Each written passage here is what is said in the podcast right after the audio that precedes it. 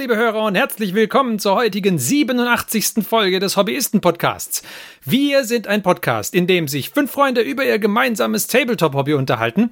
Und wir geben diese Unterhaltung an euch, liebe Hörer, weiter. Und zwar alle 14 Tage in Podcast-Form, in euren Podcast-Client oder nach Spotify. Oder nach iTunes oder nach Google Podcasts. Oder nach Podbean, Overcast oder auf unsere Webseite oder wo auch immer ihr es geschafft habt, uns anzuhören. Und wo auch immer das sein mag, freuen wir uns sehr, dass ihr auch heute wieder mit dabei seid. Und dann lasst uns uns kurz vorstellen. Denn wir sind nämlich der Martin, der Mike, der Christian, der Johannes und ich, der Ferdi. So, ja, ähm, ich habe ja, ich habe ja im Intro ein wenig gelogen, weil ich habe ja ge gesagt, wir unterhalten uns über unser gemeinsames Tabletop-Hobby. Aber in den vergangenen Podcasts haben wir ja schon ab und zu mal angedeutet, dass wir einen größeren Story-Arc beschreiten wollen. Und zwar haben wir uns gedacht, wir sprechen mal auch ein bisschen darüber, dass wir ja eigentlich auch mal ganz gern PC spielen oder es zumindest mal früher getan haben. Das werden wir gleich, werden wir gleich drüber sprechen, wie es aussieht. Ähm, und dass wir uns auch gerne mal ein bisschen so über den Zustand des Spiels als Ganzes unterhalten möchten. Und da müssen wir natürlich sowohl PC-Spiele als auch Tabletop-Spiele als auch Brettspiele alles irgendwie einfließen lassen und vielleicht mal so ein bisschen skizzieren, wie wir so die Entwicklung des Spieles, der Spieleindustrie generell in den letzten Jahren oder Jahrzehnten gar sehen. Genau. Und ähm, ja, es ist Zeit da damit anzufangen und deswegen unterhalten wir uns heute mal nicht über Tabletop, nicht hauptsächlich jedenfalls. Aber Tische sind ja immer noch beteiligt. Aber Tische sind beteiligt, denn wir unterhalten uns nämlich über PCs und mindestens die Monitore stehen meistens trotzdem auf Tische, auf Tischen. Und äh, wir haben uns gedacht, wir unterhalten uns ein wenig über unsere Lieblings-PC-Spiele.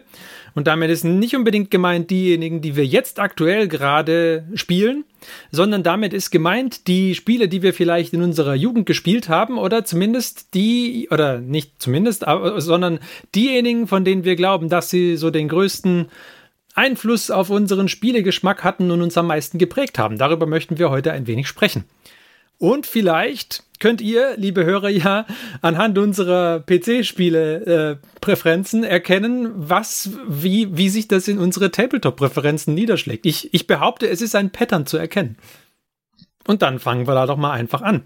Ich denke, wir machen das so ein bisschen, ich weiß nicht, wie, wie sollen wir das machen? Sollen wir so ein bisschen Round Robin? Also soll, äh, soll jeder immer mal eins vorbringen, was ihm früher gut gefallen hat? Oder soll, sollen wir Hobbyist nach Hobbyist durchgehen? Was meint ihr? Den runden Robin, den runden Robin. Wir werden uns wahrscheinlich über einige Spiele dann doch länger unterhalten. Ja, ich glaube auch. Der runde Robin ist besser. Wer kennt nicht den runden Robin und seinen ewigen Widersachen, den eckigen Sheriff? Ja. Heiliger, ja, eckiger Sheriff, Martin.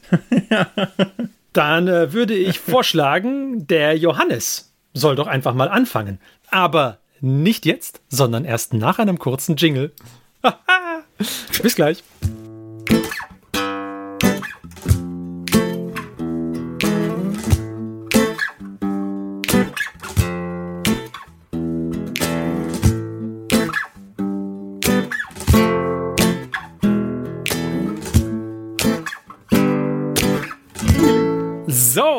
Und da sind wir wieder nach diesem wunderbaren Jingle und jetzt darf der Johannes uns ein Spiel nennen, das ihn geprägt hat und das er sehr gerne gemocht hat.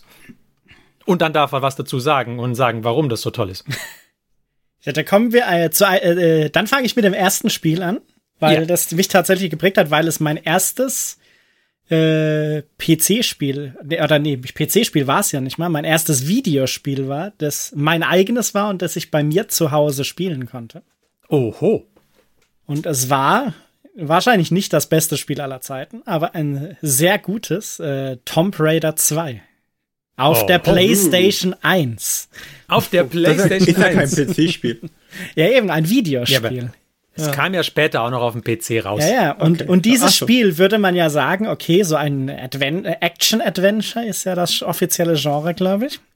Da mhm. gibt's ja nicht viel zu tun, man spielt's einfach schnell durch. Aber so wie das ist, hatte ich natürlich dann am Anfang nur dieses Spiel und eine Demo-CD, weil die auch bei der PlayStation dabei war. Und äh, so habe ich das Spiel wahrscheinlich deutlich länger gespielt, als man es normalerweise tun würde. Und unter anderem habe ich, glaube ich, Tage drin versenkt, diesen geheimen Trainingsparcours mit einer Bestzeit und allen Easter Eggs abzusolvieren, der gar nicht zu dem Spiel gehört, sondern eigentlich nur so das Tutorial-Trainings-Level war, das man spielen konnte. Das war das, wo man, wo man in, in dem Haus von der Dings, von der Lara Croft rumrennen Ge Genau, konnte, und da oder? gab's, da gab's so ein Labyrinth im Garten und da konnte man einen Button drücken und musste dann ganz schnell ins Haus rein, weil da gab's dann ein, zwei geheime Türen, in die man, wenn man schnell genug war, reinkommen konnte. Und, ein, und man wurde natürlich immer von diesem coolen alten Butler, der immer sei, äh, mit dem klappernden Geschirr hinter dir hergelaufen ist, verfolgt. Okay. Ja, also das war ein super Spiel. Und wie gesagt, das äh, habe ich ins Herz geschlossen, weil es das erste Videospiel war, was ich so richtig gespielt habe. Da habe ich nur die Demo gespielt. Okay. Aber ich sehe schon, die Hobbyisten haben nichts da dazu zu sagen. Also war wunderbar. Ja, Danke, Also, Johannes, äh, für diesen Klassiker. Beitrag. Ich meine, was soll man da einfach ein? Klassiker, der ist einfach klassisch gut. Ja, ja. Okay. Dann äh, vielleicht möchte der Christian weitermachen. Ja, ich wollte noch sagen, diese eckigen Brüste waren immer schon anziehend. Hä? Ja, aber Tom, Tom, Tom, Bra Tomb Raider 2 hatte ja im Vergleich zu Tomb Raider 1 maximal mehr Pixel. Ja, Da waren, also, es, da waren es ja sogar nicht mehr Dreiecke, sondern sogar schon Polygone. ah ja, ich, ich habe nur den ersten Teil, Teil gespielt, da waren es wirklich noch Dreiecke. Hä? Das war so, hm? Hm? Ja, im ersten Teil waren es, glaube ich, zwei Pixel pro, pro Modellteil. Ja, du musst halt sparsam sein, ne? Ja, ja, ja, ja. Da hat man noch viel der Fantasie überlassen. So. Ähm, äh, mein allerliebstes Spiel, wenn ich jetzt an meine Jugend zurückdenke, was immer wieder auftaucht für mich, ist Sam Max Hit the Road. Auf jeden Fall von einer sehr, von einem sehr, sehr guten Adventure-Hersteller. Das ist ein, ein schändli eine schändliche Lücke in meiner Spielgeschichte. Das, hä? Ich möchte hier gleich ein Sam Max Zitat beibringen, ne? Wenn die freundliche Atmosphäre der Kirmes nicht mein Gemüt besänftigen würde, ne, hätte ich ihm die Kniescheiben gebrochen.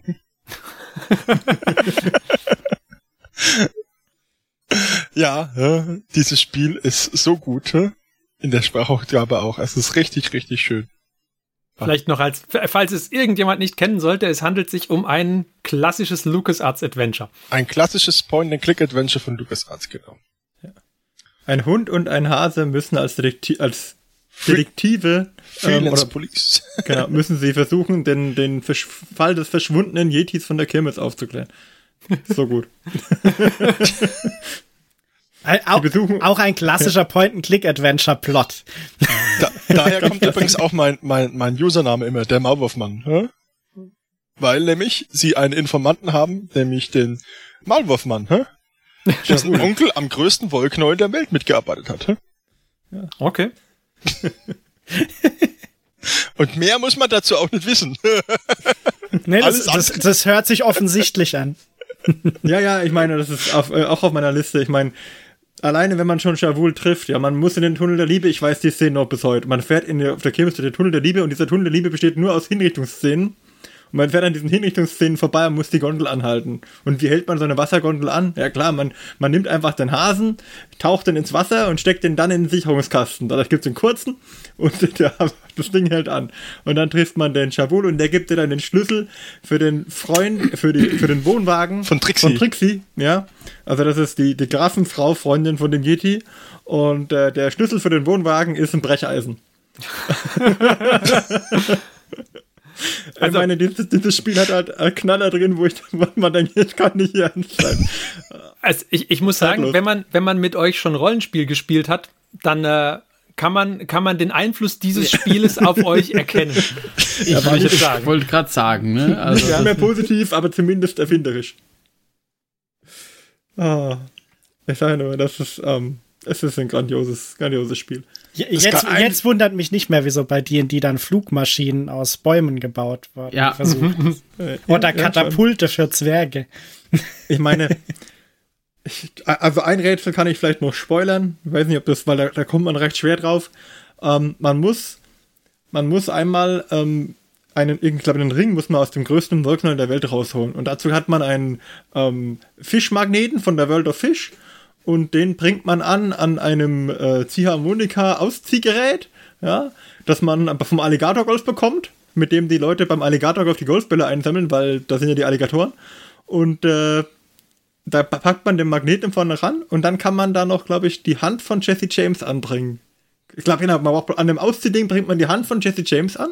Mhm. Die zuckt noch. Und dann kriegt, bringt man in der Hand, legt man den Magneten und dann kann man es ins größte Wölkchen der Welt stecken und dann äh, holst du den Ring raus. Also es, wenn das nicht eine logische Kette ist, weiß ich Ja, nicht, was nee, eine logische ist, Kette ist unklar. Wenn das nicht, dann was dann? Ja, ja. Ja.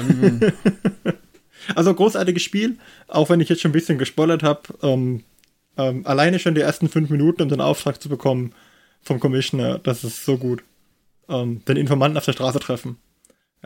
Das, das, ich gebe das mal so weiter, dass der Informant auf der Straße allein schon ein Erlebnis ist, für die, für die man dieses Spiel mal installieren sollte. Jedes, jede Szene in diesem Spiel ist ein, ist ein Feuerwerk der Unterhaltung. Ich sag nur, der erste Laden, wenn du auf die Straße triffst, ne, ist ähm, äh, Waffen, Alkohol und Babyzubehör. Hm?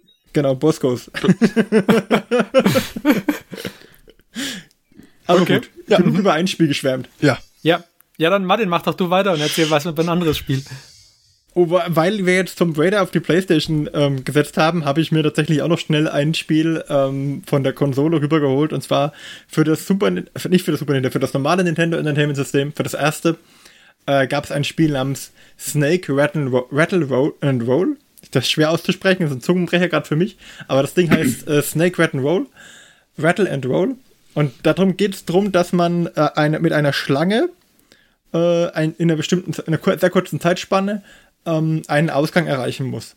Und da, da man muss praktisch so ein Parcours navigieren, 3D-Parcours und äh, mit dieser Schlange den Ausgang erreichen. Und im Ausgang ist eine Waage, da muss man drauf und dann geht die Tür auf, mit der man dann das Level verlassen kann, das Level abgeschlossen hat. Aber Und nur. damit diese, und damit, damit man diese Waage praktisch auslöst, muss man ähm, lang genug sein als Schlange. Und dann wie im Snake-Prinzip muss man so kleine Schnatze auffressen.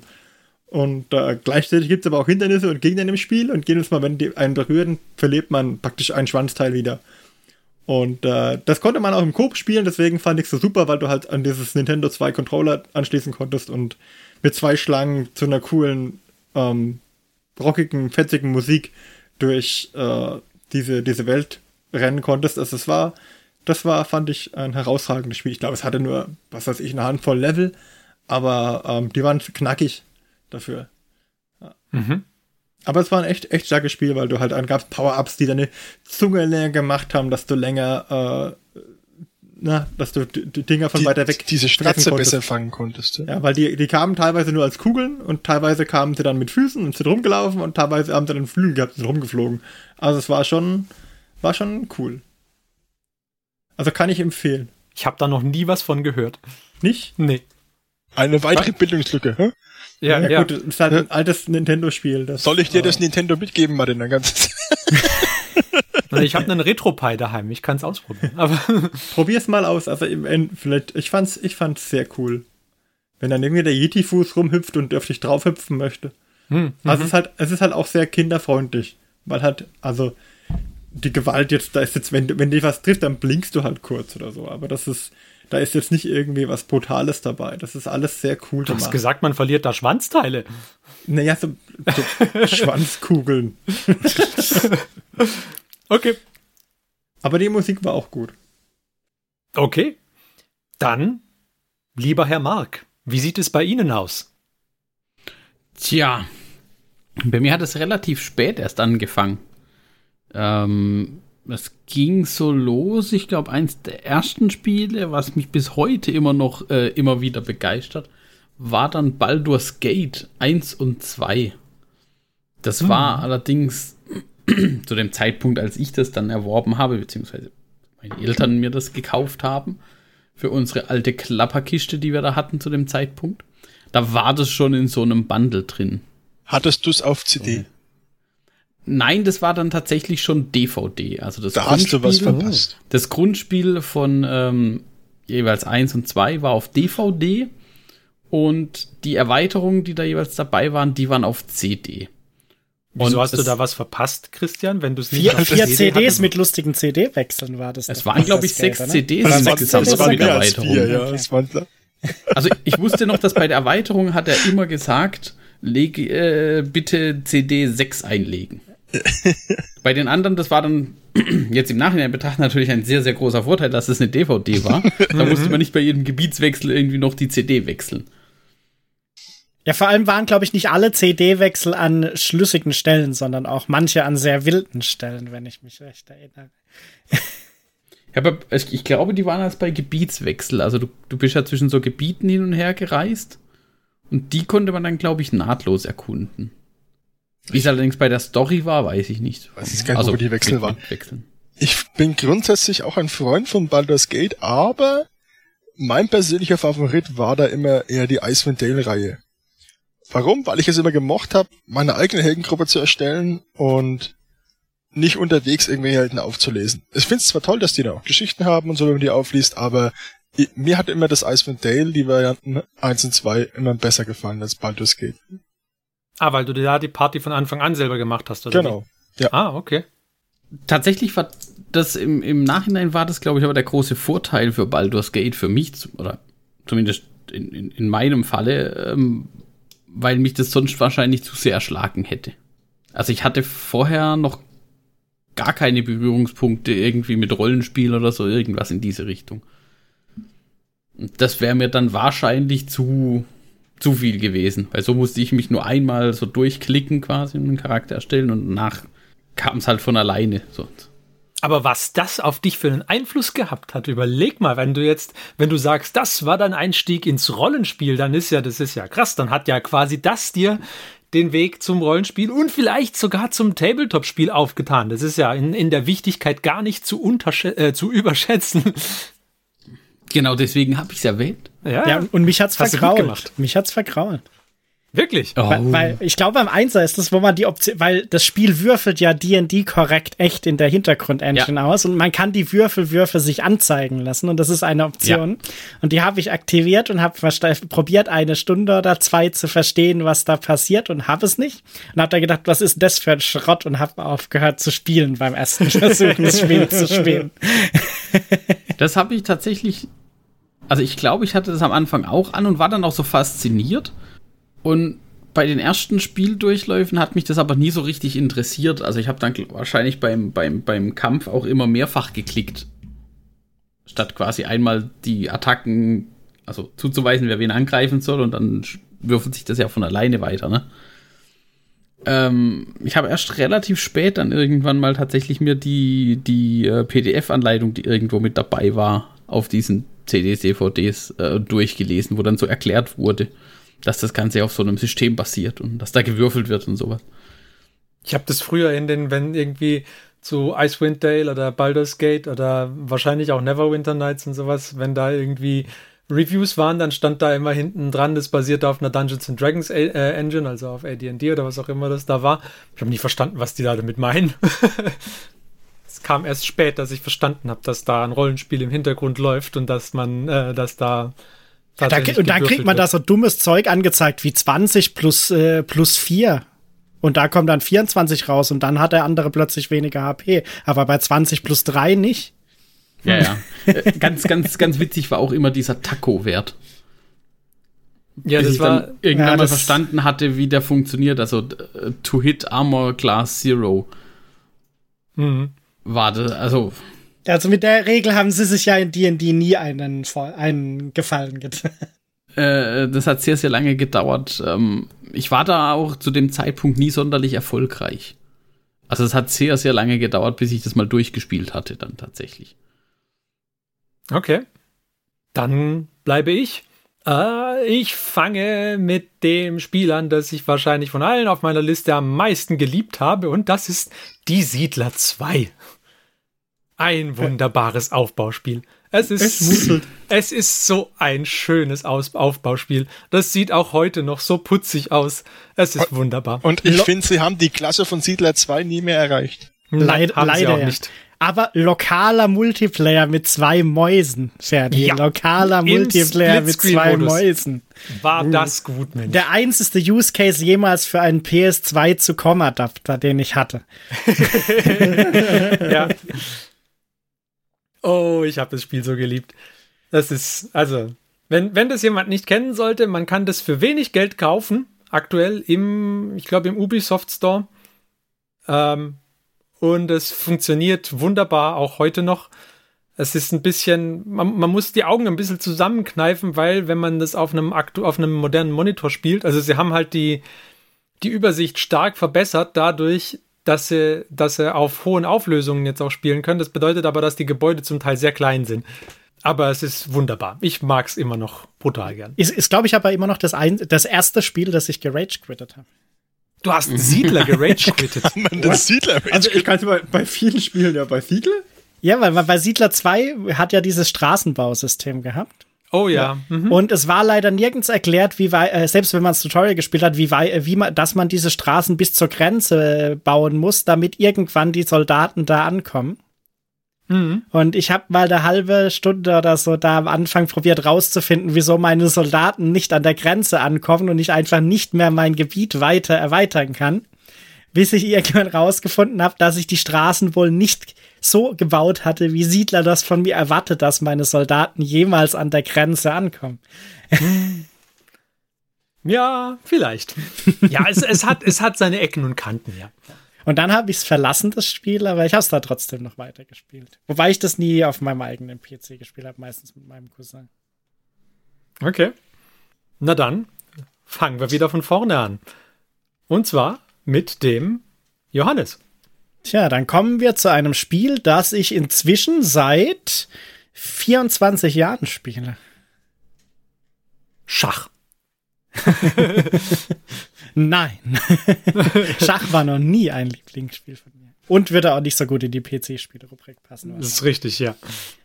Aber kommen wir zu auch, ich glaube, es war auch mein erstes eigenes PC-Spiel. Age of Empires 2 von 1998. Mhm. Ein super Spiel äh, und über die drei Versionen, die es inzwischen gibt, die ich alle besitze, äh, mindestens mehrere hundert Spielstunden wahrscheinlich, die da drin verbracht wurden. Ja, locker, oder? Ja, mi mindestens sage ich. Es lässt sich halt im Nachhinein ja. immer schwer abschätzen. Also ich würde wahrscheinlich sogar sagen, noch mehr. Und ich würde tatsächlich, dir da eine vierstellige Zahl unterstellen, ja, wa Wahrscheinlich und wahrscheinlich das letzte Spiel mit einer vierstelligen Zahl oder mit einer höheren dreistelligen Zahl, das tatsächlich 99% offline gespielt wurde in meiner Spieleliste. Mhm. Okay. Weil tatsächlich, weil tatsächlich habe ich, glaube ich, die ersten Online-Spiele oder so erst in der einer von diesen zwei neuesten Editions gemacht. Okay. Ansonsten war es maximal, maximal dann so in jeden Ferien so ein lokales Multiplayer, vielleicht mal mit zwei Leuten gegen zwei CPUs dann oder so. Also nachdem du von dem geschwärmt hattest, habe ich mir das ja auch gekauft? Und habe auch mitgespielt und kann das jetzt nachvollziehen. Ich habe ja, ich habe früher äh, nicht, nicht Age of Empires spielen wollen, ich war eher so im Blizzard-Lager, aber dazu später vielleicht mehr. Ähm, aber ich kann verstehen, warum Age of Empires gut ist. Es hat, es macht Spaß, ist tatsächlich gut. Und da ist jetzt äh, Age of Empires 2 ist natürlich ein wunderbares Beispiel dafür, wie man ein Spiel 20 Jahre lang pflegen kann und nach wie vor Content dafür rausbringen kann, ohne ständig alles umzuschmeißen. Ja. Und es ist halt auch immer noch das meiner Meinung nach beste Age of Empires, auch wenn vor ein paar Monaten Age of Empires 4 rauskam. Hm. Was mit dem Remastered 2er HD? Ja, so Age of Empires 2 zähle ich jetzt HD und dieses äh, die Definitive Edition. Definitive Edition ist für mich das gleiche Spiel, weil Okay. Im Endeffekt, Definitive Edition ist halt höher auf, und HD waren ja höher auflösende Grafiken, Definitive Edition auch ja. und einen neuen Multiplayer, weil die MSN Zone gibt's glaube ich seit 2000 nicht mehr, die der originalen Multiplayer war. Möglich. Ähm, aber die sind für mich schon die gleichen Spiele, weil sie haben die Core-Spielmechanik und die Core-Engine ist immer noch mehr oder weniger die gleiche. Mhm. Und sie ist immer noch gut, also es ist für mich immer noch das Top 1 äh, Strategiespiel. was ich halt bei diesen ganzen, was bei diesen Strategiespielen halt immer so gut ist, finde ich, ist dieses Steinschere Papierprinzip, dass sie ihre Einheiten so gut auslöffeln. Das hat Age of Empire halt echt gut gemacht. Mhm. Ja. Mit den unterschiedlichen Rassen, die unterschiedliche Vorteile hatten. Und ich meine, da hat man es auch balanciert bekommen. Und äh, dann ist die Frage, ob das bei einem Tabletop-Spiel dann nicht auch möglich ist, indem man das jahrelang praktisch gesund pflegt. Ja, also auf ein normales Maß pflegt. Ja. Aber gut, das ist dann das ist dann die Diskussion, die man in die Tabletop-Welt übertragen kann. Richtig, da, das, ist, das, das kriegen wir nächstes Mal. Muss, ist Warhammer mehr wie Call of Duty oder ist Warhammer mehr wie Age of Empire? da, oh, das ist eine interessante Diskussion. Ja. okay, sehr schön. Dann äh, gehen wir wieder weiter als nächstes. Ich weiß gar nicht, wer kommt. Der Christian. Nächstes? Der Christian. Ja, äh, Icewind Dale hat mir schon gesagt, hä? Mhm. Ähm, Wenn es um einen Klassiker gehen würde, der, den ich immer zurückdenke, wäre es auf der Konsole Secret of Mana in Kindheitstagen. Mhm. Auf dem Super Nintendo, weil man das zu dritt spielen konnte und wir drei Brüder waren. Ah. Oh, okay. Und er hat das, das einzige Spiel, das man zu dritt spielen konnte. Ja. Also dieser Dreifach-Controller war halt nur dafür da. Zumindest was das Einzige, das wir hatten. also mir ist auch das ein, nur das bekannt. Es gibt wohl noch da draußen auf dem Super Nintendo ein paar, aber die sind, kannst du an einer Hand abzählen, glaube ich. Ja? Also nicht diese, nicht diese Vierer-Splitscreen-Sachen, wo man dann mit vier Controllern an einer Konsole arbeitet, aber so drei Leute an einer Konsole, die spezifisch für drei gemacht sind, glaubst glaube ich nur das eine. Ja, und vor allem vier Spieler waren ja auch meistens eher dann nicht so, so richtige Koop-Story-Spiele ja. oder so, sondern auch nee, eher so andere Shooter. Sachen. Ja. Du warst dann auch immer auf einem Bildschirm, das war kein Splitscreen oder sonstiges. Das war, ja. Du hast drei Charaktere gehabt und die waren immer auf dem einen Bildschirm. Das war wirklich sehr, sehr toll. Es war eines der wenigen Spiele, das wir mit unserem kleinen Bruder spielen konnten, tatsächlich. Also Secret of Mana war, war da haben wir definitiv viele Stunden versenkt. Ja. Und ich hab's mir vor Jahren auch schon wieder nochmal gekauft auf dem Flohmarkt. Ja? ja, das kannst du mit deiner Tochter spielen. Ja. Wenn sie so weit ist. okay. Secret of Mana. Dann weiter zum Herrn Martin. Also ich habe jetzt ein Spiel aufgeschrieben, das war relativ früh auf meiner Liste. Und äh, das hat meine Beziehung zu Computerspielen auch geprägt. Das war Mac Warrior 2. Ähm, das, das war ähm, halt einfach von seiner, von der Art und Weise, dass du, dass du deine, deine Mechs konfigurieren konntest und dass du ähm, dich bewegen konntest und, und gleichzeitig dein Torso in eine andere Richtung drehen konntest. Das hatte schon alle die Features, die man heutzutage in den späteren Teilen auch hat. Ähm, gut, es war halt grafisch jetzt nicht so mega ansprechend. Ja, ist schwierig, ja. Wenn man sich jetzt die Screenshots anschaut. Nee, aber hat mich als, als Kind nicht, ehrlich gesagt, nicht gestört. Und äh, ich habe das, das wirklich geliebt, weil das wirklich auch eine, eine also ich fand damals, ähm, hat das starke Spannung aufgebaut ähm, in den Missionen, weil du halt noch gedacht okay, schaffe ich es noch, den, den, den Gegner zu besiegen, auch wenn ich schon irgendwie am Bein beschädigt bin oder so. Manchmal ist man echt mit, all, mit allen letzten Schräubchen äh, noch, noch praktisch in die Ziellinie gehumpelt. Also es war wirklich manchmal richtig knapp. Und das fand ich an dem Spiel, hat das Spiel, diesen Spannungsbogen hat das sehr gut gemacht. Die Story war, naja, an, aneinandergereihte Missionen, das war jetzt nicht so, nicht so berauschend. Aber die Konfigurationsmöglichkeiten, die es da gab, dass man sich das zusammenbauen konnte, ähm, das hat mich schon immer begeistert. Oder das Intro zur Erweiterung, hm? Ghostbears Legacy. Ja. Hm? ja, der war auch super. Also die beiden, das, das MacWarrior 2 und seine Erweiterung, die haben war mein erster Kontakt zur Welt von Battletech. Also gar nicht mal das, das äh, Miniaturenspiel, ähm, sondern dieses Computerspiel. Und darüber habe ich dann, kam ich zu den Büchern. Und über die Bücher dann erst äh, habe ich dann irgendwann mal gelernt, okay, es gibt auch ein Tabletop dazu. Und äh, ja, ich habe es zwar noch nicht gespielt, aber ich hatte mal die Grundbox zu dem, zu dem Battletech-Grundspiel dadurch, weil mir die Welt so gut gefallen hat und ich allein schon mal auch einen eigenen kleinen Warhammer als Figur besitzen wollte. Ähm, und einen Marauder natürlich. Äh, und ein Timberwolf. Aber äh, das, das fand ich schon, dass meine, meine Liebe zu, zum Battletech-Universum kommt eigentlich von dem Spiel. Und wenn das nicht so gut gewesen wäre, dann hätte ich wahrscheinlich gar keine Faszination für Battletech entwickelt. Und hätte mir gesagt, okay, das sind halt große Roboter, ja, was soll's. Hat, gibt's halt überall. Mhm, okay. Ähm, das war schon wichtig. Deswegen glaube ich, ist es da wichtig zu sehen, okay, was für einen Einfluss das drauf hat, wenn jetzt zum Beispiel äh, jemand herkommt und sagt, er hat ein wirklich cooles äh, Warhammer-Spiel gespielt.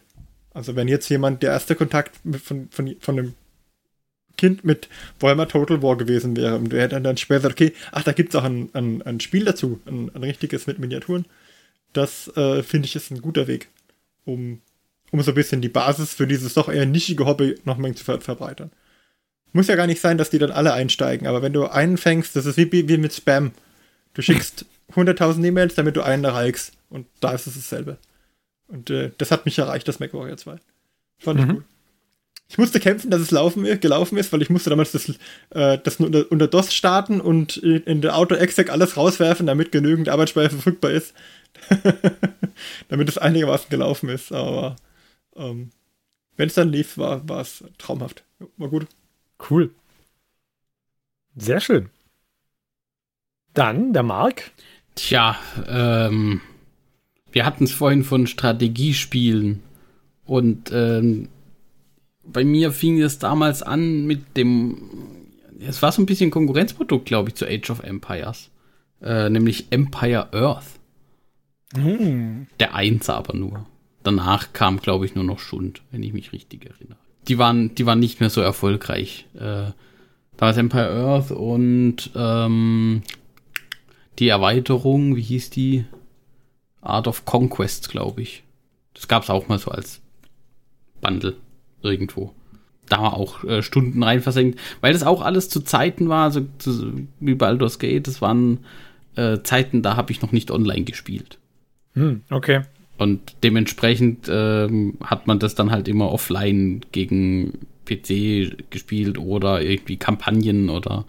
Ich glaube, Empire Earth hatte damals sogar auch schon so einen Szenarieneditor dabei. Ja, das hatten sie auf jeden Fall. Ähm, und das war dann halt auch immer ganz lustig, weil dann hat man auch mal Nachmittag damit verbracht, irgendein komplett abgefahrenes Szenario quasi aufzubauen und, und alles Mögliche. Äh, um das dann hinterher, weiß ich nicht, für 10 Minuten oder so zu spielen, bis dann der Rechner gecrashed ist. Oder äh, ähm, also es gab auch Einheiten, die gab es nur im Szenarieneditor, glaube ich. Äh, so Artillerieballons oder sowas, wo man dann quasi Ziel markieren konnte und dann kam halt von außerhalb der Karte so ein riesen Artillerieschlag rein oder so. Das war sehr witzig. Okay. Sehr schön. Dann äh, muss ich auch wieder. Ähm, hm, ich habe noch viele auf meiner Liste, aber ich glaube, eines. Ja, bevor ich, bevor ich äh, in die Adventure-Trickkiste greife, würde ich noch gerne Diablo 2 nennen. Und zwar hat mich das einfach brutal abgeholt damals. Also dieses Item-Gesuche und so weiter, das war total, äh, hat mich total süchtig gemacht, muss ich sagen. Aber auf eine gute Weise. Also es hat nicht gestört. Und Es ich habe auch, hm? ich habe auch sehr, sehr gern den, die, die, die Story durchgespielt. Ähm, wenn man das mal im Netzwerk gespielt hat oder sowas, da haben sich immer alle über mich aufgeregt, weil ich sämtliche Fässer aufschlagen musste immer und Truhen aufschlagen musste, einfach um Magic Items zu suchen. Ähm, ja, aber ich habe es geliebt und lieb's auch heute noch. Das ist immer noch von diesen schnellen Hack and Slash Action RPGs äh, das, was ich am liebsten mag, einfach. Ich habe auch immer wieder andere versucht, auch, auch äh, jüngst im, äh, immer mal wieder irgendwelche von den, von den neueren, hm, wie soll ich sagen, der Diablo-Derivaten. Aber keins hat mich so erfreut wie Diablo 2. Der erste Teil war auch schon gut, den habe ich auch gemocht, aber der Zweier war, war einfach top. Auch der Soundtrack war so gut. Ich habe den so geliebt immer. Also alles in allem super. Ja, Ich bin eher der Diablo 1 Fan, aber ja. wieso? Weil ich fand, das war mit der Kathedrale und dem unter der Kathedrale, ähm, es war einfach düsterer, fand ich, als Diablo 2. Das war wahrscheinlich das, was mich gestört hat. Ja. Und die Atmosphäre war düsterer. Und das fand ich toll. Und es gab eine Demo für Diablo 1, wenn du da runter, äh, ich glaube, über den dritten Level nach unten wolltest, hat er gesagt, this is forbidden in the demo. Aber Ja. du konntest in der Demo bis zum Butcher laufen und der hat dich unweigerlich immer platt gemacht, glaube ich. ja, der hatte ich in den Boden gestampft, ja. Ja. Das war so eine typische Sache, dass man den Butcher einfach, wenn man sagte, oh, ich bin noch zu schwach, dann macht man einfach ein paar Level weiter unten drunter und dann geht man irgendwann zurück und macht ihn dann. Ja, genau. Ich habe Diablo 2 auch viel gespielt, aber mein persönlicher Favorit ist, glaube ich, immer noch Diablo 1. Von der Abmann nur, weil halt ich die Atmosphäre da besser fand. hä? Ich glaube, ich fand einfach das Items einsammeln in Diablo 2 besser. Aber ja, Ja, das auf jeden Fall. Dann kommen wir wieder zum Johannes. So, dann sind wir wieder ein paar Jahre weiter vorne. Ähm, kommen Mhm. zu dem ersten Spiel, das ich äh, on purpose ge 100% habe, glaube ich. Mhm. Und das auch, finde ich, immer noch vom Setting her äh, äh, sehr klasse gemacht ist. Und heutzutage würde man es ja ein Open-World-Game nennen. Ich glaube, damals hießen die noch nicht so. Ähm, Ich wollte gerade schon wieder Schach schätzen, aber das passt jetzt nicht mehr. Ah, Schach schlecht als Open-World-Game mit Nee, limitierten nee. Feldern alles, und andere, Figuren. alles andere hätte gepasst, aber, aber Open World nicht. Ähm, und zwar als alter Fan der Magnum Fantasy Serie und von Miami Vice Dü, dü, dü, musste ich dann natürlich GTA Vice City spielen. Ein, Habe ich nie gespielt. eines der besten GTAs und äh, nachdem GTA 3 ja so das erste 3D GTA war und noch so ein bisschen holprig war, auch tatsächlich ein echt gutes äh, 3D GTA. Das erste, finde ich. Und äh, wie gesagt, das erste Spiel, das ich auch ge-100%ed habe mit allen Unlocks und mit, Achtung, mit den äh, Lösungsseiten aus einer GameStar dann, als ich so bei 90% stand, noch aus der GameStar-Anleitung die ganzen Locations von irgendwelchen komischen Items raussuchen, da dass ich ich- die auch finden kann. Da hatte ich auch Ordner. Ja, und, und vor allem dann rausfinden, dass es, es halt so äh, verbuggt war teilweise, dass wenn du manche Sachen gemacht hast, du manche Items gar nicht mehr reachen konntest oder so. Deswegen habe ich dann extra noch mal einen neuen Spielstand irgendwann angefangen äh, später und noch mal äh, die anderen Sachen gesammelt, die man sammeln konnte. Okay. Ja. Würdest du Aber- sagen, das ist gut gealtert? Kann man das auch heute noch gut spielen? Ich muss sagen, ich habe, äh, gab es ja auch ein Remastered letztes Jahr, glaube ich, oder so. Ähm, aber ich habe es schon ewig nicht mehr gestartet, also. Okay. Was ich halt cool fand, war, es war, glaube ich, das erste GTA mit Motorrädern so richtig in 3D, weil ich glaube, GTA 3 hatte noch keine Motorräder. Das war halt super lustig. Aber war auf jeden Fall damals, fand ich, eins von den besten Spielen, das ich unendlich lang gespielt habe. Ich glaube, das Remake war nicht ganz so empfehlenswert. Ja, ich glaube, es wurde nicht angenommen, aber ich habe nie gelesen, ob es halt ist, weil sie einfach nur das alte Spiel nochmal ausgeliefert haben oder weil es halt wirklich schlecht gemacht war. Ich glaube, es war, war sehr schlecht modernisiert auch. Okay. Also irgendwie miserable Performance stellenweise oder irgendwie. Da waren auch ganz lustige Bugs dabei, sowas wie wenn dein Auto irgendwas angerempelt hat, wurde es mit jedem Rempler größer. Ja, Klingt nach einem coolen Mod. Ja, kannst du dann natürlich überlegen, war es ein, war es eine Mod oder war es halt einfach nur ein Bug? ein Feature. Ähm, ja. Es waren halt auch super Charaktere drin, wobei ich da sagen würde, da haben viele von den GTAs bis zu GTA 5 im Singleplayer auch gut abgeliefert. Also da würde ich jetzt nicht sagen, aus heutiger Perspektive muss man jetzt nicht unbedingt GTA Vice City gespielt haben, wahrscheinlich. Außer es kommt irgendwann doch mal noch ein Remake, das gut gemacht ist. Okay. Gut. Dann gehen wir weiter wieder zum Christian. Ja, ich weiß nicht, wie viel Zeit wir haben, weil ich habe unheimlich viele tolle Spiele. Ah, Ich auch, wir haben schon noch. Zeit. Ein paar ähm, können wir schon noch. wenn ich etwas in letzter Zeit etwas moderner zurückdenke, ähm, würde ich auch sagen, dass ähm, Pathfinder Kingmaker bei den Rollenspielen auch einen sehr großen Stellenwert ein, für mich einnimmt, weil es ähm, eine sehr gute Verarbeitung ist, also sehr gutes Spiel, das ähnlich wie Baldur's Gate ist, nur in, in vielen Bereichen besser oder moderner. Hä? Weil es ja auf der Pathfinder, das ist ja auch AD&D basiert, sag ich mal, hä? Mhm. basiert und ähm, voll vertont ist und das irre schräge Charaktere hat, die auch alle mit dir reden und sprechen und die untereinander Beziehungen aufbauen und das ist super, super, super stark. Hä? Und äh, allein, dass du einen Goblin in deine Gruppe mit aufnehmen kannst, knock knock, hä? ist super, super stark. Oder eine, ähm, einer deiner, deiner äh, Gefährten aus dem DLC war das, glaube ich, ist schizophren. Hä? Da musst du immer gucken, mit welcher von beiden du dann sprichst. Okay. Aber Knock Knock ist mein Favorit. Also Knock Knock ist äh, super stark. Hä? Schizophrene Figur, das erinnert mich an ein anderes Computerspiel. Ah ja, das habe ich auf meiner Liste. Ah, Ja, dann kommt. Hm. Das ist Vampire the Masquerade mit der schizophrenen Figur. Oh, Da okay. darf man jetzt aber nicht zu weit reingehen. Die Schwierigkeit an Vampire the Masquerade war, dass es, als es rausgekommen ist, unspielbar war. ja, Weil es halt fürchterlich verbuggt war. Äh, Das war doch damals so ein typisches Beispiel. Es, es äh, lief nur auf den neuesten PCs und selbst da lief es schlecht. Und selbst da lief's nicht gut. Und dann hast du halt Bugs gehabt, wo du halt irgendwie stecken bleibst und dann war's halt rum. Ja. Und interessanterweise hat's da über lange, lange Zeit lang die Community gerettet und hat die noch mit Mods und äh, Bugfixes Patches. versorgt und gepatcht, dass es funktioniert. Und ich hab's dann später mal gespielt, durchgespielt. Und ähm, also es ist super genial. Du spielst eben einen Vampir, äh, eben in diesem Rollenspiel-Setting von Vampire the Masquerade, musst dich auch auswählen, welche Vampir-Clan du angehörst.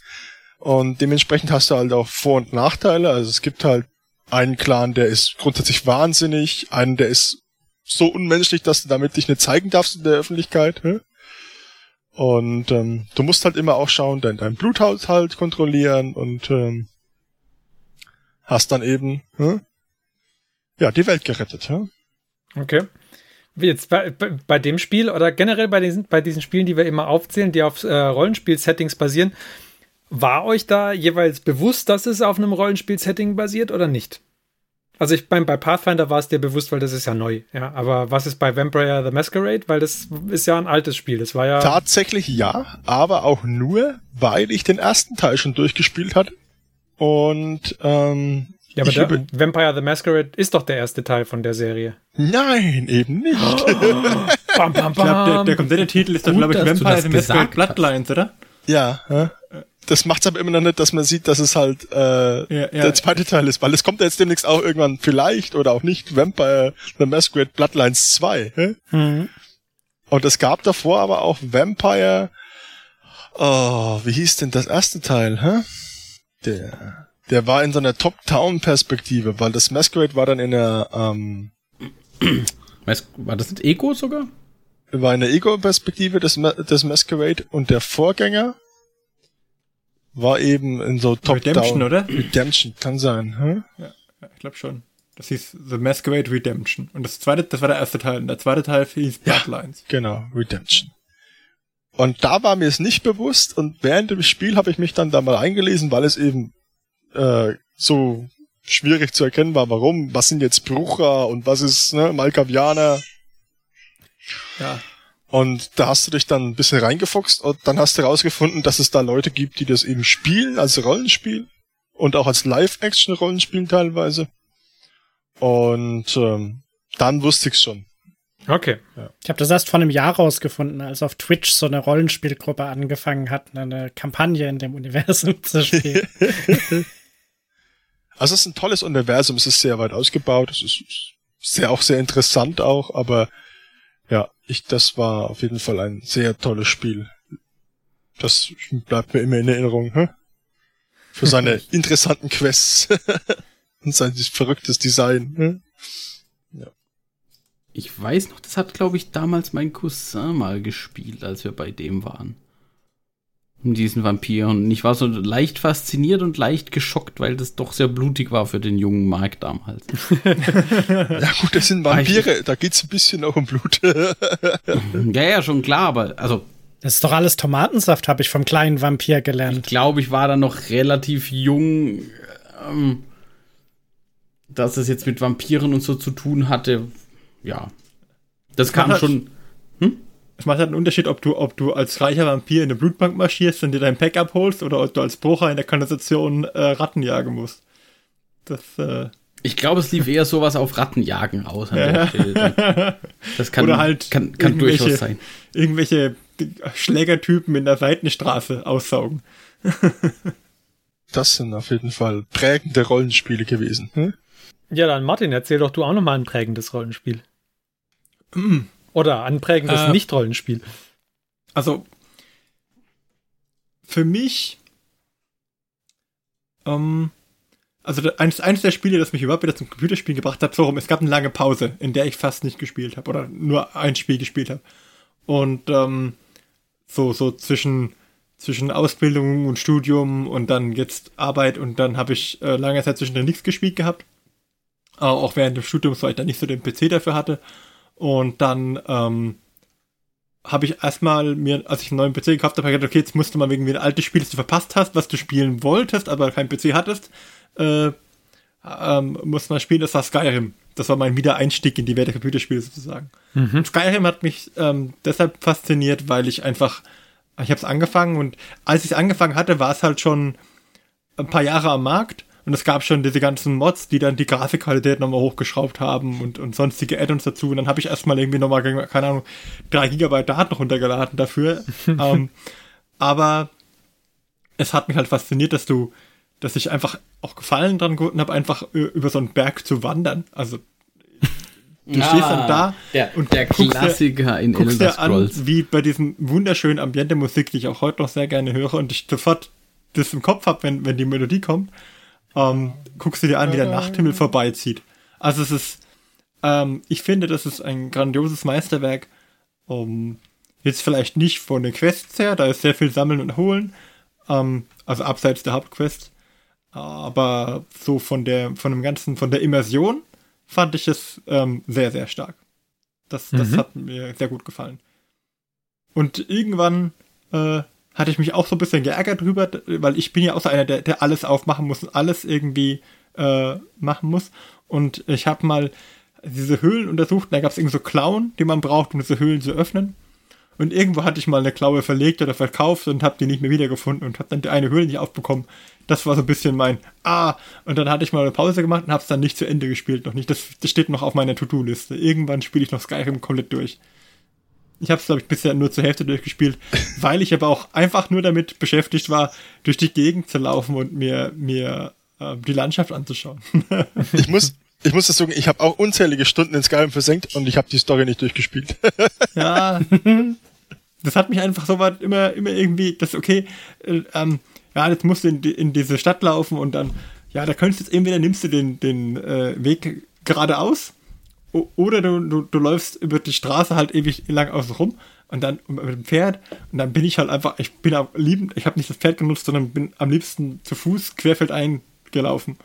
Und das war, fand ich gut.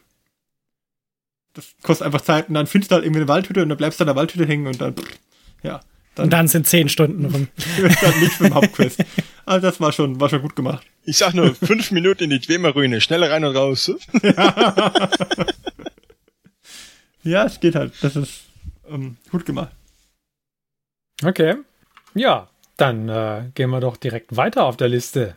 Marc. Ja, der äh, Christian hat vorhin von The Community hat ein Spiel quasi gerettet gesprochen. Und da habe ich auch was dazu. Ich spreche von der Gothic-Serie. Oh mein uh. Gott. Gothic 1, Gothic 2, einwandfreie Rollenspiele. Kann man nichts gegen sagen. Sind, sind sind, glaube ich, ein bisschen speziell. Also entweder man mag sie oder man hasst sie, glaube ich. Ähm, also so, so ein Zwischending gibt's, also weiß ich nicht, ob es das gibt. ähm, es ist halt so diese klassische Piranha Bytes Erfolgsformel von damals. Ich glaube, Gothic 1 war deren erstes richtiges mhm. Spiel. Das ist ja dann extrem gut angekommen. Dann Gothic 2 war auch noch echt gut. Und danach haben sie es sehr häufig versucht zu kopieren und du merkst es auch immer. Aber sie sind halt nie wieder rangekommen, weil das für viele und auch für mich vor allem der erste Einstieg so in dieses. Ähm, ich habe vorher eben, ich habe Baldur's, ich hatte Baldur's Gate erwähnt. Und das war halt isometrisch. Also da hast du von oben drauf geguckt und hast das alles so ein mhm. bisschen aus der Entfernung wahrgenommen. Mhm. Und das war dann plötzlich halt so, wow, ich laufe quasi direkt hinten dran hinter diesem namenlosen Helden und bekommen das alles sofort mit und ich bei, bei ähm, Baldur's Gate, die Feinde waren ja auch irgendwie designt, aber die hast halt immer nur auf dieser isometrischen Ansicht gesehen. Und jetzt sehe ich die plötzlich so vor mir stehen, tatsächlich. Das war nochmal was ganz, was ganz anderes. War zu dem Zeitpunkt halt super. Und mhm. ähm, gerettet, die Community muss den Spiel retten, deswegen, weil ähm, es gab dann irgendwann den dritten Teil. der Gothic-Serie. Schlimm, Oh, schlimmes Spiel, schlimmes Spiel. Wir, hören es an den Reaktionen der äh, äh, äh, Beteiligten. Also, also die, äh, ja, ich glaube nicht, dass das, das, das also ich meine, wir, wir sagen immer, oh Gott, schlimmes Spiel, aber es, es war schon spielbar. Es war nicht, nicht so schlimm, war es nicht. Ich habe das dritte und hinten auch gespielt. Also der, der war aber schon krass verbuggt. Also da gab es ganz, also da gab es extrem viele Showstopper und Die Mörderwildschweine. die, die, genau, die Mörderwildschweine, es war auch so der Klassiker, wenn du es geschafft hast, irgendwo im Wald ein Wildschwein aufzustöbern, dann konntest du im Prinzip die halbe Karte damit ausradieren, weil der so eine Wildschweinorde hinterher gerannt ist und die hat halt echt, also die hat alles platt gemacht, dann bist du irgendeinem so Kriegerdorf gerannt mit diesen Wildschweinen im Schlepptau und die haben dieses ganze Dorf ausradiert. Ja, da waren so ein paar Sachen dabei und das hat aber dann am Ende hat's die Community, glaube ich, komplett gerettet. Also heutzutage mit all den Patches und also den Community Patches tatsächlich, das waren dann Patches, keine Mods, die haben wirklich nur Bugs gefixt, sozusagen mit Patches. Ähm, und also mit diesen Community Patches und Mods kann man das, den, den Dreier echt gut spielen. Also das ist ein, ein gutes Spiel geworden. Okay. Kein, kein Top-Spiel, wie es jetzt irgendwie der Einser vielleicht war oder der Zweier, weil es halt was Neues war. Aber äh, ein, ein ziemlich gutes Spiel. Ich fand es, es war halt damals, glaube ich, so das erste Spiel so, oder so größere Spiel, was mehr oder weniger so heute tatsächlich häufiger passiert, so dieses, wir releasen mal was, weil wir einen Release-Termin haben, was eigentlich noch eher Alpha- oder Beta-Qualität hat von der Optimierung, die es erfahren hat. Äh, im, Im Nachhinein betrachtet, äh, auch als Vorgriff vielleicht auf irgendwann spätere Folgen, ähm, es war das vielleicht das Dämmern oder die Vorahnung auf, was da kommen mag in, in den, den folgenden Jahren. Ähm, Weil ich weiß noch, ich habe das damals probiert, auf meinem damaligen Rechner zu spielen und da, obwohl es laut äh, diesen tollen Systemvoraussetzungstabellen eigentlich sogar für Mid- bis High-End hätte reichen sollen, ja, ging es halt nicht wirklich. Zumindest bei den ersten zwei oder drei Patches, die ich da noch ausprobiert habe. Und dann habe ich es irgendwann gelassen. Genau, also es war auch nur zu dem Zeitpunkt, ich weiß gar nicht, ich glaube, das, das war am Anfang nicht auf Steam, ich bin mir nicht sicher. Also, das waren, man muss halt dazu sagen, das war ja damals auch, du hast halt eine Box dazu gekauft, ja, mit der CD drin. Und, und Patches gab es dann auf irgendwelchen Webseiten noch zum Runterladen. Also das war ja nicht das, was wir heute kennen mit dieser Komfortfunktion. Ähm, Steam oder dein Cloud-Spieleanbieter deiner Wahl hält dir das Spiel halt aktuell.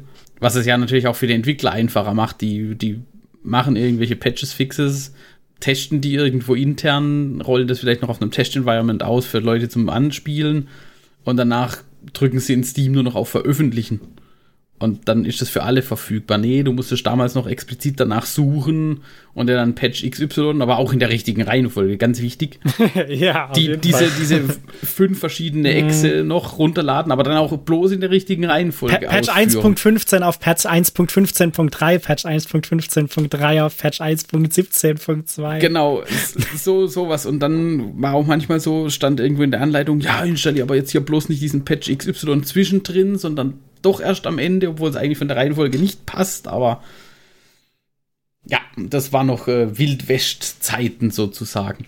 Aber ich fand es eigentlich auch nicht schlecht. Das ist mein der erste Teil. Am besten gefällt mir der zweite Teil, muss ich sagen, von Gothic. Ja. Also, klar, mein Liebling. Aber der, der erste Teil war auch gut. Ich meine, ich mein, beim zweiten war halt wirklich so, das war machbar. Und die Community hat gemeint, ach komm, der ist doch echt leicht. Also das ist ein bisschen zu leicht. Und dann haben sie dieses Nacht der Raben-Add-on rausgebracht. Und das hat den Schwierigkeitsgrad gefühlt um 300% angehoben. Das war.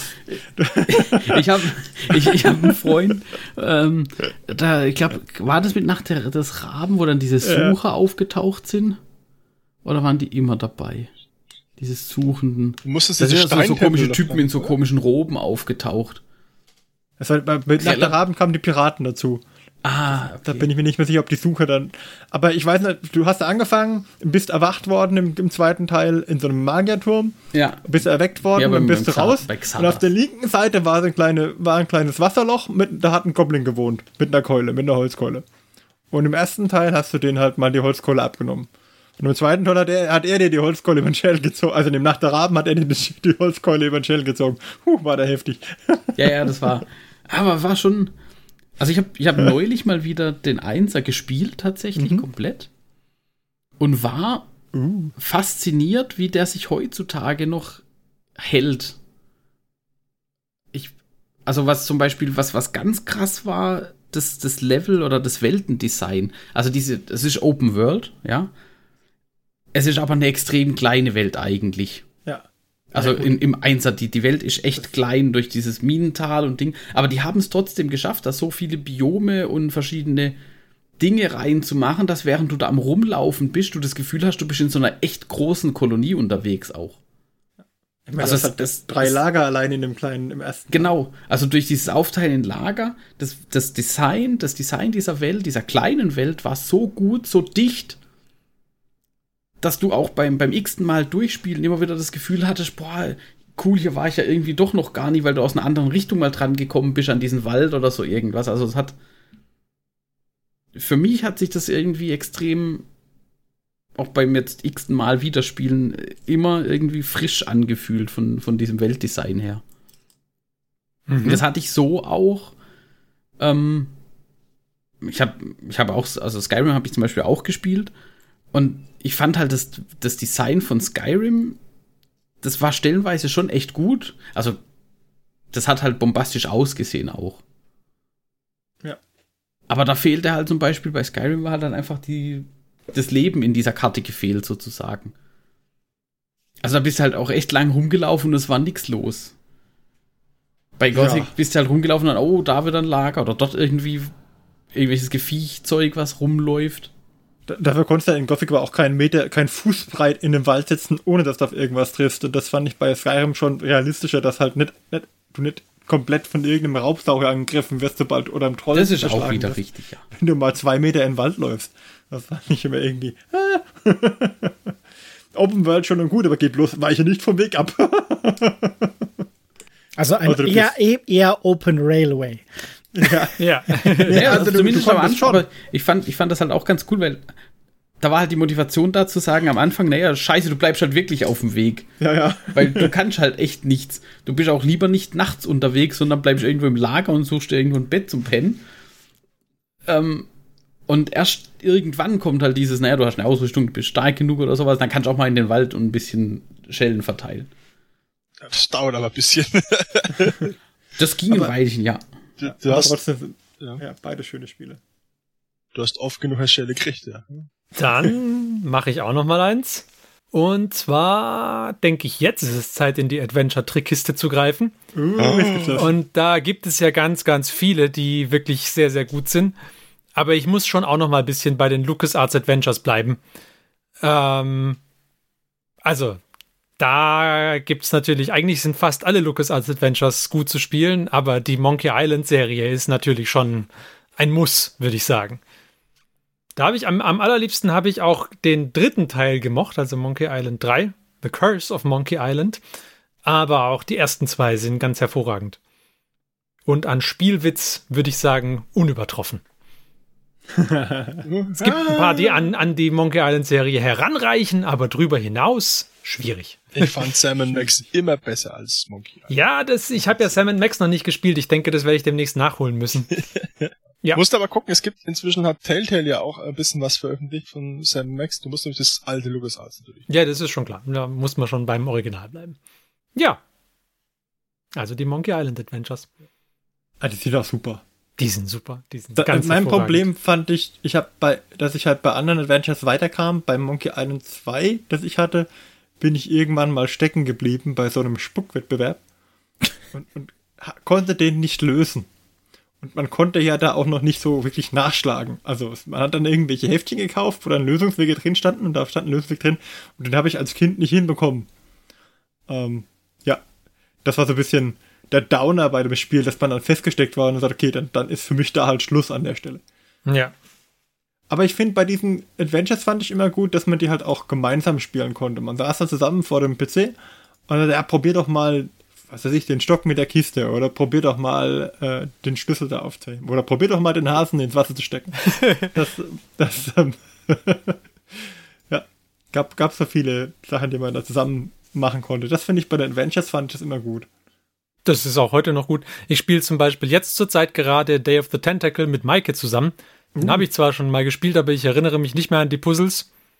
Und von daher kann man das auch jetzt prima noch spielen und auch zu zweit funktioniert das ganz hervorragend, genauso wie Martin das gerade eben erzählt hat. Dann, dann werde ich Monkey Island dreimal mit Anne probieren. Oh, das ist eine gute Idee. Und vor allem bei Adventures halt immer das Tolle. Es gibt nie oder fast nie Zeitdruck in Adventures. Ja. Ja. Man, man, kann, wenige, in, man kann in gibt. Ruhe probieren, jedes Item in seinem Inventar mit jedem anderen Item und jedem klickbaren Element der Welt zu kombinieren. Und, oft muss man das ja auch. Weil, Ja. Ja, weil die Kombinationen kann man auch nicht erahnen, die manchmal vonnöten sind. ja. Genau. Ja, dann Johannes, wie sieht's bei dir aus? Ha, was nehme ich denn als nächstes noch? Ich denke, ich denke, wir machen noch äh, eins pro Hobbyist, oder? Dann sind wir, Ja, glaube ich. ist gut. Ja. Aber dann ist es aber echt schwierig. Ja, dann nenn halt jetzt zwei in schneller Okay, dann nenne ich zwei. Komm. Dann nenne ich zwei. Need for Speed 3 und 4. Als Mhm. die ersten Spiele, also die Spiele sind an sich, glaube ich, jetzt keine Sternstunden der PC-Spiele. Aber ist, äh, die, das erste Spiel, wo ich tief in eine Community abgestiegen bin, nämlich in die Modding-Community. Oho. Und zwar War das der, Bauen der Vierer von. war Underground, oder? nee, der, nee, das war vor Underground. Der Vierer War war. High Stakes. Okay. Und zwar gab es da eine sehr, sehr aktive und weltweit verbreitete Community, die Strecken und Autos gebaut hat mit nicht offiziellen Editoren, weil es gab kein offizielles Modding-Kit dafür. Aber es gab äh, Tipps und Tricks und Plugins für jede Menge 3D-Programme, um da Sachen zu machen und äh, wilde Tools, äh, um die Sachen zu modden. Zum Beispiel der Streckeneditor hatte die Limitierung, die Strecke muss die gleiche Anzahl an Polygonen behalten, damit sie noch im Spiel läuft. Das heißt, man musste dann immer überlegen, wo lösche ich jetzt Polygone weg, um an der anderen Stelle vielleicht die Strecke so zu, mod äh, äh, zu modden, dass da eine neue Abkürzung drin ist oder so irgendwas. Und, die, Okay. und die Streckenanzahl musste auch gleich bleiben. Und bei den Autos durften es auch, glaube ich, nur irgendwie 50 Autos sein oder so, weil mehr hat das Spiel nicht verkraftet. Aber es gab halt so coole Sachen wie das höchstauflösendste Modell war der Porsche 911, wenn ich es noch richtig weiß. Der hatte in der hochauflösenden Variante 200 Polygone. Und in der Community gab es dann halt aber Sachen wie einen Ferrari F40 mit 40.000 Polygonen. okay. Und das hat halt die Engine noch geschafft und es sah halt echt gut aus. Und das war halt echt cool, da, keine Ahnung, sich das Batmobil runterzuladen als Auto und dann mit einem Batmobil gegen das Batmobil aus der 60er Jahre Serie gegen das aus dem 1989er Film oder so irgendwelche Rennen zu machen und da dann auch selber dran rumzubasteln. Mhm. Ja. Und es war aber auch das erste Spiel, wieso EA-Spiele bei mir einen schweren Stand haben. Weil, Weil mit Need for Speed 5 Porsche haben sie alle Dateiformate so geändert, dass man nicht mehr modden konnte und damit diese ganze Community ziemlich getötet und gegen sich aufgebracht damals. Weil aber Need for glaube, Speed Porsche war ein hervorragendes Need for Speed. nee, war kein gutes Need for Speed. Oh, ich fand das gut. Aber vielleicht meine ich das auch nur, weil sie meine, meine, meine äh, Liebhaberei an Need for Speed zerstört haben mit diesem Spiel. Das kann sein. Ich hatte eher Schwierigkeit, das Bild von so einer Automodding-Community mit so einem tiefer gelegten, in purpurfarbenen, bodenbeleuchteten Subaru und Johannes in einem, in einem Bild zu bringen. Aber Ja, hey, Bodenbeleu Bodenbeleuchtung gab es da noch nicht. Das kam erst mit Ah, okay. Underground viel später. Aber es gab zum Beispiel einen F-16 Fighter Jet. Und es gab auch äh, Motorräder, obwohl die Engine keine Motorräder konnte. Das war auch sehr spannend, wie, da, wie die Leute das trickreich gelöst haben. Okay. Ja, das und als zweites Spiel würde ich noch in die Runde werfen ähm, die Metal Gear Solid Reihe. Vor Ah. allem Metal Gear Solid 1 und Das ist äh, was, was ich nie äh, gespielt und 3. Ich hatte mich schon gefragt, wann Metal Gear kommt. Ja, weil einfach wäre nicht Hideo, Johannes, Ko wenn Metal Gear nicht kommt. Hideo Kojima ist ein Genie. und Metal Gear Solid 1 einfach ein Megaspiel. Habe ich auch schon in zwei Versionen durchgespielt. Und es ist einfach immer noch faszinierend. So ähnlich wie, eu, äh, wie, wie ihr die ganzen coolen äh, Sachen aus äh, und Easter Eggs, die es in den ganzen Adventures und irgendwie Skyrim und so drin gab. Es gibt halt in Metal Gear Solid so viele coole und weirde Easter Eggs und Spezialdinger. Das ist einfach cool. So wie zum Beispiel der, ähm, der ich glaube, kann man spoilen, das Spiel ist alt genug. Der, ein, der eine Gegner ist halt ein äh, Telekinetiker der deine Gedanken lesen kann. Und Gedankenlesen war halt damals dann so implementiert auf der PlayStation. Okay, er kann halt die Speicherstände, die du abspeicherst, lesen. Und wenn du halt oft gespeichert hast, hat er halt dann sowas gesagt wie, sie sind ein vorsichtiger Spieler. Oder wenn du nicht oft gespeichert hast, sie lieben das Risiko. Und dann gab's auch damals, das kam raus, als diese ersten Rumble-Controller draußen waren. Und dann gab's halt so ein Ding, wo er dir dann sagt, wenn du so einen Rumble-Controller hattest, legen sie den Controller auf den Boden. Und er wird ihn bewegen. Und dann hat er halt diese Rumble-Funktion auf äh, Maximum gedreht und dann hat, ist halt der, hat sich halt der Controller bewegt. Und wenn du dich dann bewegt hast, äh, hat er halt auch immer deine ganzen Züge gelesen, bis du rausgefunden hast, du musst den Controller an den zweiten Controller-Port stecken, weil dann kann er deine Gedanken nicht mehr lesen. also es war mit sehr viel Liebhaberei und lustigen Sachen gemacht. Das ist ein All-Time-Favorite. Aber speziell bei dem, bei diesem Boss, äh, äh da werde ich später noch mal bei meinem nächsten Spiel einhaken. oh, da bin ich gespannt. Ja. Weil es natürlich ein unfaires Rätsel ist. okay, dann weiter, Christian. Ich. Was hast du als Schlusspunkt? Als Schlusspunkt hätte ich auch zwei Spiele noch. Ich würde einfach nur noch kurz abhaken, dass ich unzählige Stunden in Overwatch und in äh, Counter-Strike 1.4 bis 1.6 und ein bisschen auf Source versenkt habe. Ähm, das sind tolle Spiele, die man im Multiplayer spielen kann aber jetzt nichts, wo mich die Story, die jetzt keine großartige Story haben, die jetzt mich äh, stundenlang beschäftigt. Ähm, war auf jeden Fall für viele lange Zeit auch einige meiner Lieblingsspiele.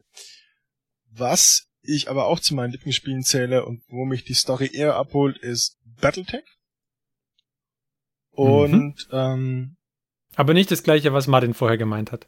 Nein. Nein, da gibt es zwei unterschiedliche. ah, okay. Es gibt äh, das, was du, wo du selbst im, im, im Mac sitzt, da gibt's ja ein, äh, auch ein aktuelles, das äh, Mac Warrior Mercenaries. Ja, auch, das super. Ja, gut, sehr gut. Vor allem mit dem neuen Update, wo man dann endlich mal bessere Multiplayer-Mods hat. Sehr gut. Und ähm, ich meine aber äh, praktisch den Nachfolger von ähm, Mech Commander, wo man praktisch aus der ISO-Perspektive ah, mhm. äh, eine Truppe, also eine Lanze nennt man es in der inneren Sphäre aus diesen vier Mechs, ist eine Lanze, äh, spielt. Und aber nicht das normale Vanilla Battletech, sondern gemoddet hm? von der Community. Der Battletech-Fetisch sozusagen. Ja, das ist, ähm, ist ein minimales Mod. Ähm, da sind lediglich äh, 500 neue Mechs und äh, 200 Fahrzeuge mehr mit drin. Äh, also liefert fast keinen Content nach eigentlich. nee, eigentlich kein Content. Es läuft auch praktisch kaum, wenn du nicht genug Arbeitsspeicher hast. Es läuft bei mir auch nur sehr, sehr schlecht. Ah, ich muss unbedingt neue Arbeitsspeicher damit, dass ich das wieder mal gut spielen kann. Wie viel hast du jetzt drin? Ähm, was habe ich jetzt drin? 64er DDR4? Okay. Ja. Aber Battletech ist einfach unglaublich umfangreich. Das Problem ist, dass das ursprüngliche Battletech halt nicht dafür ausgelegt war, dass du mehr als vier Macs wirklich mitnimmst. Ja, wahrscheinlich wird einfach alles am Anfang geladen, egal ob es benutzt wird oder nicht. da bin ich jetzt nicht so viel drin. Ich weiß nur, dass sie eben auch in der Beschreibung schon schreiben, zum Beispiel RogueTech zum Beispiel startet gar nicht, wenn du nicht vorher irgendwie ähm, okay. genug Arbeitsspeicher hast und virtuellen Arbeitsspeicher freigibst. Das erinnert mich an, an, an diese Total Commander Sachen, wo die, wo die ähm, Map-Größe nicht in, in, was sich in Felder angeben, was auf 64 und 64, sondern in, keine Ahnung, 128 MB ja, Arbeitsspeicher. Ja. 650 MB Arbeitsspeicher. Ja, ja, oder bei Operation Flashpoint damals, spielen sie diese Map nur, wenn sie einen 1 GHz AMD-Prozessor und mindestens 64 Megabyte RAM besitzen. Ja, und das kam von der Community, Christian? Also ja, dieses große. Das, okay. Die haben bei Battletech haben die praktisch das, das Spiel genommen, hm? Haben Inhalt, Umfang, Funktionalität, die haben auch an der Funktionalität geschraubt, die haben alles umgebaut, damit es mehr an dem Tabletop dran ist. Und ähm, haben das Ganze hoch 10 gedreht und ja, da gibt's jetzt zwei große Konkurrenten, nämlich einmal Rogue Tech, was ich noch nicht gespielt habe, und das Battletech Advanced. Und es ist so gut. Es gibt auch übrigens äh, Community-Sprecher dafür, die da eingesprochen haben. Hm? Nice. Und auch nicht irgendwie so Larifari, sondern richtig, richtig gut. Hm? Da sieht man wieder, was passieren kann, wenn man die Community einbindet und nicht jeden Versuch von der Community irgendwas zu machen dort schlägt. Also, mal so ein kleiner Seitenlink zu gewissen anderen Firmen in Nottingham, die, die meinen, sie müssten jeden auf, es könnte ja minderwertige Qualität sein, was die Fans produzieren. Und da müssen man, da müssen sie dagegen verteidigen. Ja. Und ähm, also das kann ich jedem nur empfehlen, der sich da mal ein bisschen das anschauen möchte. Es ist ein super, super Spiel, es ist super umfangreich und ähm, am meisten Spaß macht es, wenn man praktisch als freie Söldnerkompanie mit vier kleinen Mechs startet und dann sich durchwurschteln muss von Auftrag zu Auftrag. Ja, also kann ich nur empfehlen. Es, äh, wer, wer sich ein bisschen für, für große Mechmaschinen interessiert, für den ist es eigentlich ja, ein No-Brainer. Und das zweite Spiel oder die zweiten Spiele, die ich da vorstellen wollte, wäre, also wo mich begeistern, ist äh, Witcher 3 und Red Dead Redemption 2. Red Dead Redemption 2 ist halt äh, so ein unendlich Spiel, also ich glaube, das kann man unendlich lang spielen und man entdeckt immer noch was Neues. Also es ist halt eine unheimlich riesige Open World, aber die ist mit so viel Liebe gemacht, hä? Das ist und ich hab's noch nicht geschafft, das durchzuspielen. Allein die Story dauert schon ewig, also ich bin auch immer noch nicht durch. Ja. Jetzt aber muss ich erstmal Skyrim neu anfangen. Kann jetzt nicht irgendwie Red Dead Redemption anfangen. Das geht nicht, Jungs. Im Moment versuche ich gerade mal wieder Witcher 3 endlich mal durchzuspielen. Das wird schon schwer genug. nee, diese Spiele sind Gift für mein Tabletop-Hobby. Das ist, das, das, das funktioniert nicht. Die klauen mir auch viel Mahlzeit, muss ich sagen, wenn ich das so weiß. ja, muss ich entscheiden, mache ich jetzt äh, den Rechner an und spiele noch eine Stunde oder male ich eine Stunde. Ach, die klauen dir viel Mahlzeit. Ich habe gerade verstanden, die klauen dir viele Mahlzeiten. Ich dachte, nein, nein, Mahlzeit. Abnehmen beim Computerspielen, ja. Wer kennt's? ich kann nicht essen, ich muss spielen. nein, der, der Witcher 3 hat wirklich äh, gerade ähm, auch alleine schon am Anfang unvergessliche äh, Quests, wie jetzt der blutige Baron zum Beispiel. Also es ist richtig, richtig gut. Ja, und selbst die Hauptquest-Spielzeit ist halt, glaube ich, um die 100 Stunden, oder? Ja. ja. Und bei, ich habe mir sogar, ähm, die, ich finde diese, die sind so viel Liebe gemacht, der Witcher 3 oder Red Dead Redemption 2. Ich habe mir von Red Dead Redemption 2 auch einen Soundtrack noch runtergeladen, weil ich den Sound einfach super fand. Hä? Zum Beispiel dieser Sequenz, wenn sie am Anfang aus den Bergen runterziehen, hä? gibt's einen ganz, ganz tollen Song, den habe ich mir runtergeladen. Der ist sehr entspannt. Hä? ja, und, und hat so dieses klassische Western-Feeling halt. Ja, es ist richtiger. Western, das ist echt schön. Ah, die Spiele, das, die zwei, die kann man bedenkenlos jedem empfehlen, der sich noch nur ein bisschen dafür interessiert. Genau. Okay, gut. Dann Martin. Okay, ja, jetzt wird es natürlich schwierig. Ähm, ich habe mir noch zwei Spiele rausgesucht, weil die meisten wurden schon genannt. Also Counter-Strike war, habe ich definitiv die meiste Zeit drin versenkt, brauchen wir nicht äh, drüber äh, reden. Das zählt nicht, weil da bin ich auch bei 8000 Stunden wahrscheinlich, ja, wenn ja. man alle Versionen zusammenzählt. Warum auch immer, weil halt dieses, dieses alte Glum auf meinem Rechner noch gelaufen ist. Aber ähm, eins der, der prägenden Spiele war für mich auch ähm, Dawn of War. Oho, jetzt kommt Oha, das ist die ja Brücke sogar Hobby. Das ist ja Hobby. Also da war ich natürlich auch schon lange im, im äh, Warhammer Fantasy Bereich unterwegs, als Dawn of War rauskam. Aber ich fand das Intro super und äh, mit den Blood Angels gegen die Orks und äh, dann, dass man da klassischen Gebäudebau hatte, was ich, was ich sehr mochte, diesen Basisbau und dann, wenn man groß genug ist, über die anderen herfallen. Lüge. Ähm, hm? und Druck. Es waren die Blood Ravens. Oh, die Blood Ravens, Entschuldigung, nicht Blood Angels. Siehst du, ich krieg die schon, die mit Space Marines komme ich immer nie klar. Ich habe ewig gebraucht, bis ich mir merken konnte, dass, dass die, die Flash-Tiers gut sind ja? Und die World ist böse. da muss man auf, die, auf den Sprung muss man erstmal kommen. Also gibt doch gar kein Gut und Böse. Ja, ja, ja, also ich meine, aber im Prinzip, ne, dass die, dass die ähm, zu, zu der nicht ganz so bösen Fraktion gehören, sind die flash ja, Fleisch abreißen ist halt harmloser wie ganze Welten zu essen. ja, ja, ja. Auf jeden Fall.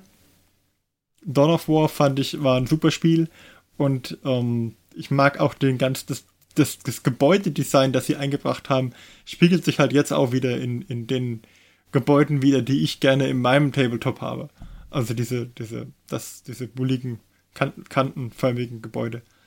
Ähm, ja, also ich mochte das sehr gerne. Und äh, Ja, auch da habe ich auch gerne die Tau gespielt. Da habe ich auch tatsächlich mal, wegen dem Spiel habe ich mal eine, eine Starterbox Stadt Collecting Tau mal gehabt.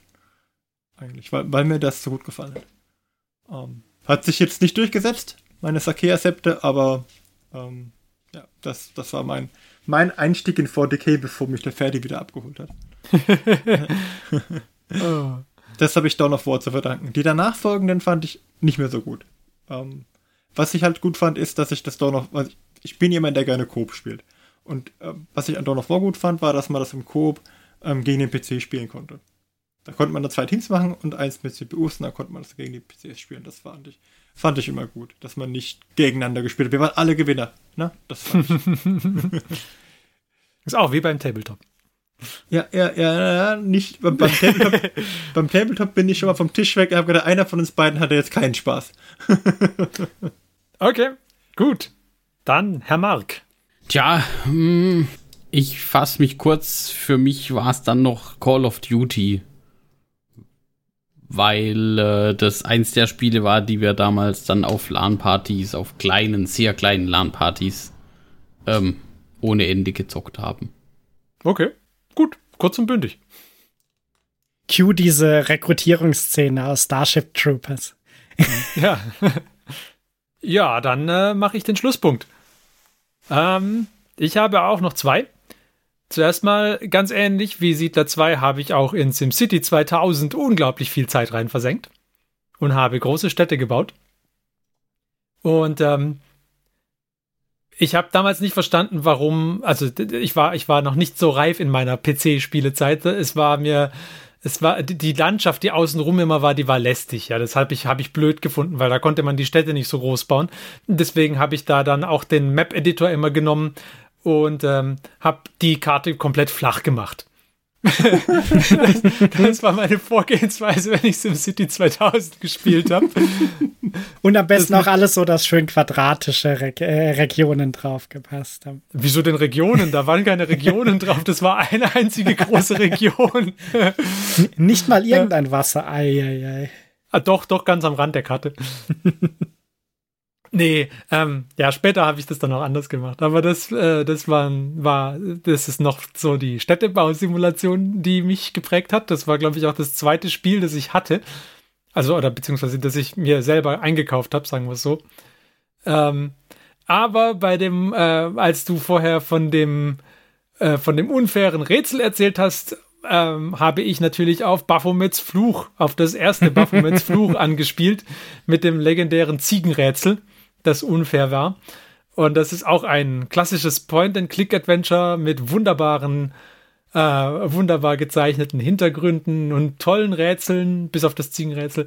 Ähm, und ah, das, ich, ich fand die Story einfach so gut. Aber es ist halt auch wegen des Ziegenrätsels teilweise legendär.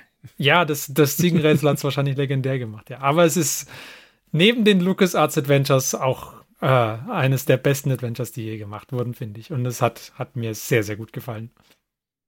Was mich da immer noch jedes Mal äh, verwirrt, ist der englische Originaltitel, weil auf Englisch heißt es ja nicht Baphomets äh, Fluch in sondern Englisch, Broken sondern Sword. Broken Sword. Ja. Und auch Baphomets Fluch ist irgendwie auch kein besonders ja. guter Name für das Adventure. Also, ja. Aber ja, ja. ich, ich habe nämlich ewig die äh, diese Editions bei GOG oder so gibt's das glaube ich, habe ich nicht gefunden, weil ich halt nach Baphomets Fluch gesucht habe und die Suchfunktion nicht so gut war. Mhm. Und äh, irgendwann habe ich da rausgefunden, es hieß Broken Sword in Englisch, weil ich habe es halt nie in Englisch gespielt und dann irgendwann Broken Sword. Ah, gut, da ist es. Muss man auch nicht unbedingt in Englisch spielen, weil die deutsche Sprachausgabe hervorragend war. Ja. Also ja. Genau. Aber das ist mein Adventure-Schlusspunkt. Und jetzt ist es auch spät geworden, würde ich sagen. Dann machen wir diesmal vielleicht doch keinen Hobbyfortschritt, sondern beenden diese Folge für heute. Und ähm, ja, mal gucken, wie wir diese Serie weitermachen. Jetzt haben wir ja mal angefangen mit PC-Spielen, die uns geprägt haben. Und ich denke, wenn man ein bisschen zugehört hat, dann hat man schon auch die eine, eine oder andere Parallele zu unseren Tabletop-Leidenschaften gesehen, würde ich sagen. Und ja. dann unterhalten wir uns doch in einer der nächsten Folgen mal drüber, wie sich denn die PC-Spiele so entwickelt haben, unserer Meinung nach. Und wie das auf den Tabletop- und Rollenspielbereich irgendwie durchschlägt, was daran gut ist und was daran nicht so gut ist. Genau. Und vielleicht packen wir noch die ganzen Honorable Mentions von unseren Listen noch in die Show Notes. Wenn Das können wir noch machen, me- wissen möchte, welche Spiele es jetzt nicht in die Top 5 jedes Hobbyisten geschafft haben. War Das das, können wir Top machen. 5? Das war eine Top 10. Bin mir nicht oder? sicher.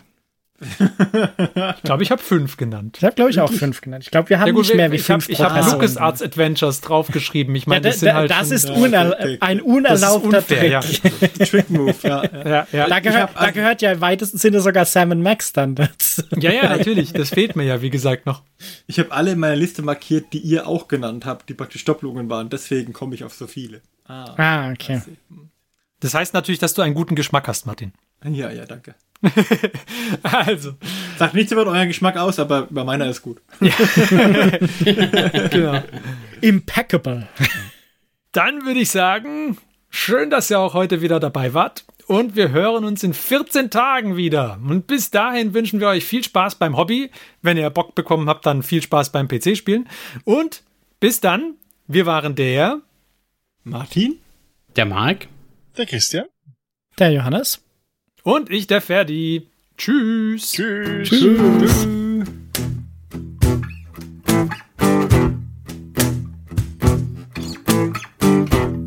Diese Folge des Hobbyisten Podcasts ist geschützt unter einer Creative Commons Attribution Share Alike 4.0 International Lizenz. Wenn ihr die Hobbyisten kontaktieren möchtet, besucht uns auf Twitter unter twitter.com slash diehobbyisten, besucht uns auf Facebook unter facebook.com slash diehobbyisten oder schreibt uns eine E-Mail an info at diehobbyisten.net. All diese Informationen findet ihr auch auf unserer Homepage unter www.diehobbyisten.net.